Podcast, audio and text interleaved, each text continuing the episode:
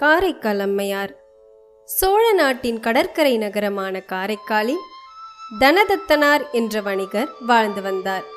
அவர் செய்த தவத்தின் பயனாக ஒரு அழகான பெண் குழந்தையை பெற்றார்.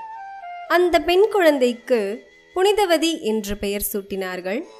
புனிதவதி குழந்தை பருவத்திலிருந்தே சிவபெருமானின் திருவடிகளை வணங்கும் இயல்பை கொண்டிருந்தாள்.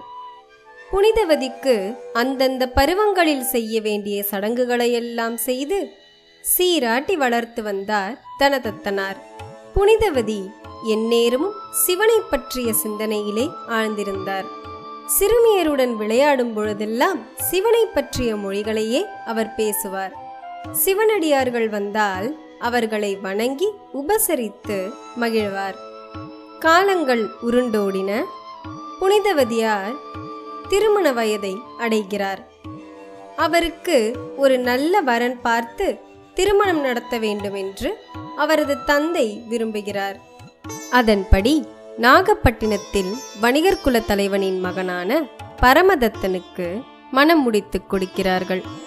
தன் மகளை பிரிய மனமில்லாத தனதத்தன் தன் வீட்டிற்கு அருகிலேயே தன் மகளை குடிவைக்கிறார்.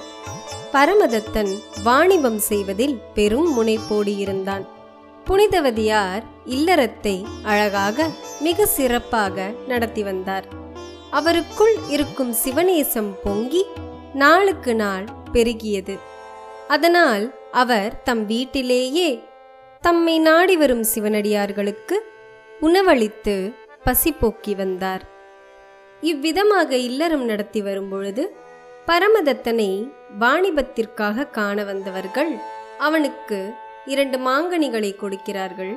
பரமதத்தன் இந்த மாங்கனிகளை வீட்டில் வைத்துவிட்டு இவர்களுக்கு வேண்டிய வேலையை முடித்து கொடுங்கள் என்று வேலையாளிடம் சொல்லி அனுப்புகிறான். அவன் பரமதத்தனின் வீட்டிற்கு வந்து புனிதவதியாரிடம் அந்த மாங்கனிகளை கொடுத்துவிட்டு செல்கிறான். புனிதவதியார் அதை வாங்கி வீட்டின் ஒரு புறத்தில் வைக்கிறார். சிவனடியார் ஒருவர் அந்த சமயம் புனிதவதியாரின் வீட்டிற்கு வருகிறார். அவர் மிகுந்த பசியோடு வருகிறார். அப்போது அவருக்கு உணவளிப்பதற்காக புனிதவதியார் சமையலறையில் சென்று அவருக்கான உணவை எடுத்து வருகிறார். அப்பொழுது புனிதவதியார் காய்கறிகள் எதுவும் சமைக்கவில்லை. அதனால் கணவர் கொடுத்தனுப்பிய மாங்கனிகளில் ஒன்றை எடுத்து அதை வெட்டி கறிக்கு பதிலாக அதை வைத்து பரிமாறுகிறார். அந்த உணவை நன்றாக சுவைத்து சாப்பிட்ட சிவனடியார் புனிதவதியாரை வாழ்த்துவிட்டு செல்கிறார். சிறிது நேரம் கழித்து வழக்கம் போல் பரமதத்தன் உணவருந்துவதற்காக வீட்டிற்கு வருகிறான். பரமதத்தனுக்கு உணவை எடுத்து வைத்து மீதி இருந்த ஒரு கனியையும் வெட்டி புனிதவதியார் உணவு பரிமாறுகிறார். பரமதத்தன் அந்த மாங்கனியை ருசித்து சாப்பிட்ட பிறகு இன்னும் ஒன்று இருக்குமே அதையும் எடுத்துக்கொண்டு வருக என்று கூறுகிறான். புனிதவதியார் என்ன செய்வதென்று அறியாமல் உள்ளே சென்று விட்டார்.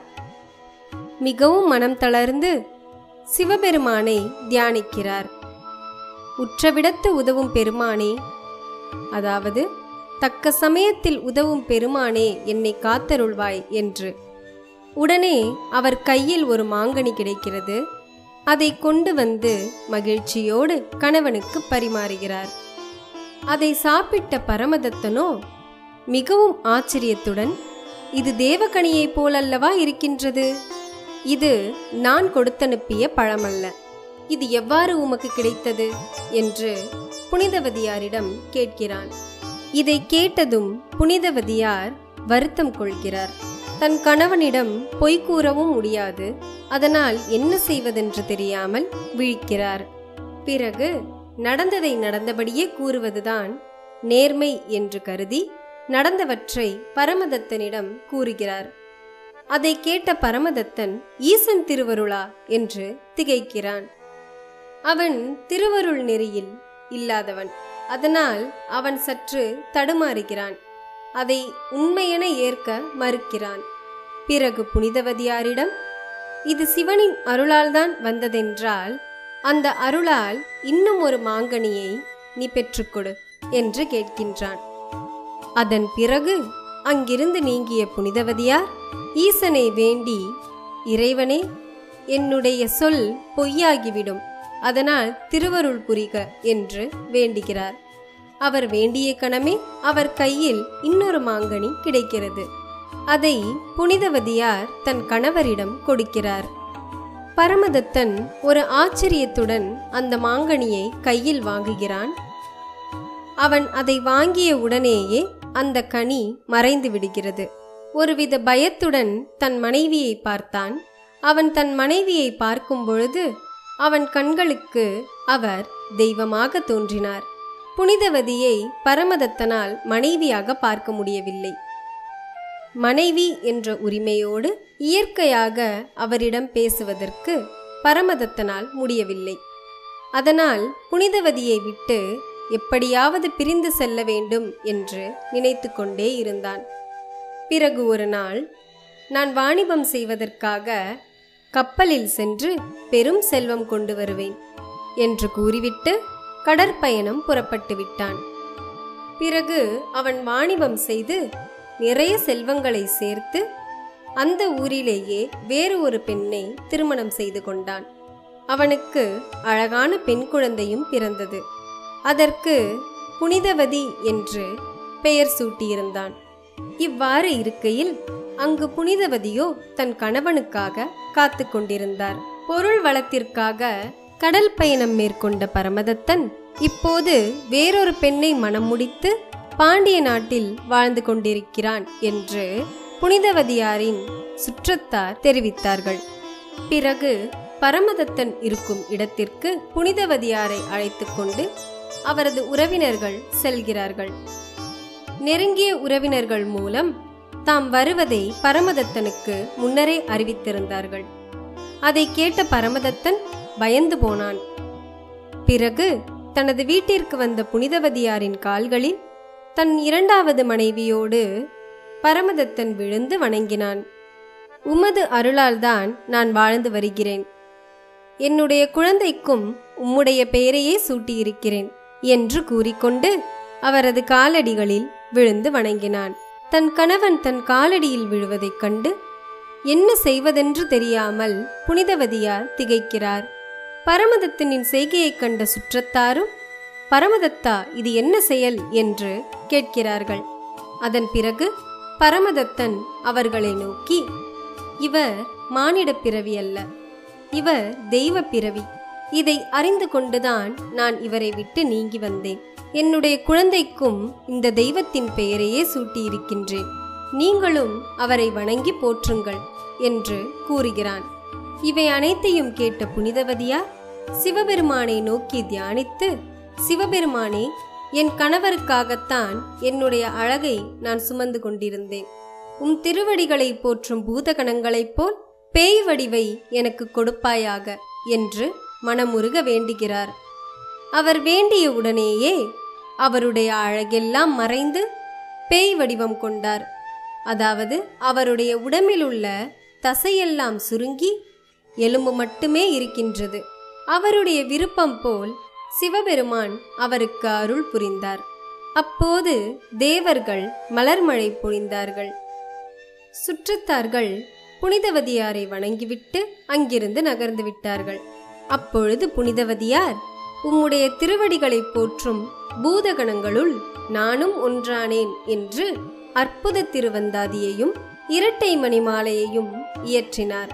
அதன் பிறகு காரைக்கால் அம்மையாருக்கு நாள்தோறும் ஈசனின் மீதுள்ள ஈடுபாடு அதிகரித்து கொண்டே இருந்தது.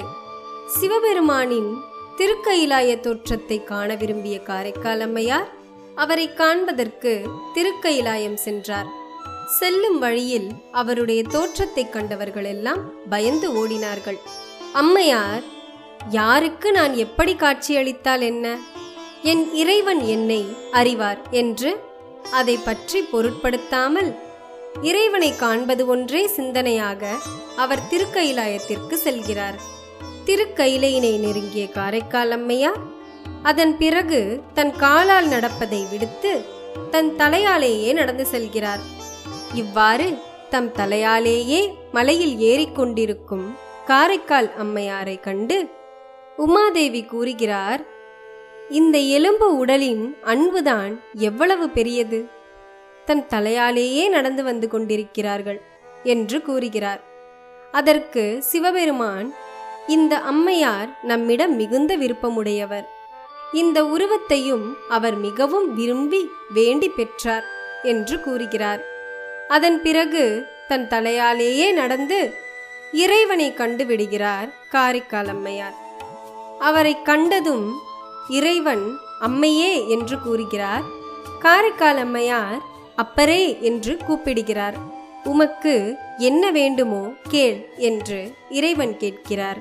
அதற்கு அம்மையார் என்றும் இரவாத அன்பு வேண்டும். உலகில் இனி நான் பிறவாமை வேண்டும். அவ்வாறு பிறந்தாலும் உன்னை என்றும் நான் மறக்காமல் இருக்க வேண்டும். நீர் ஆனந்த நடனமாடும் பொழுது உமது திருவடியின் கீழ் அமர்ந்து மகிழ்ந்து பாடிய வண்ணம் இருக்க வேண்டும் என்று கூறுகிறார். அதற்கு திருவருள் புரிந்த சிவபெருமான் திருவாலங்காட்டில் நான் நடனமாடுவேன். அந்த பெரு நடனத்தை நீ கண்டு ஆனந்தமாக என்னை பாடிக்கொண்டிரு என்று கூறுகிறார். அங்கிருந்து விடை பெற்ற காரைக்கால் அம்மையார் அன்றே திருவாலங்காட்டிற்கு தம் தலையாலே நடந்து செல்கிறார். ஆலயத்தினுள் சென்று அந்த ஆண்டவனின் நடன கோலத்தை கண்டுகளிக்கிறார். அவரை தொழுது கொங்கை திரங்கி என்று தொடங்கும் முத்திருப்பதிகத்தை பாடுகிறார். அதன் பிறகு சில திருப்பதிகங்களை பாடுகிறார். அம்மையே என்று சிவபெருமானால் அழைக்கப்பட்டவரும் சிவபெருமான் ஆடும் கூத்தினை கண்டு அவரின் திருவடி கீழ் அமர்ந்து பாடும் வரம் பெற்றவருமான காரைக்கால் அம்மையாரின் புகழையும் திருத்தொண்டையும் வாழ்த்தி வணங்குவோம்.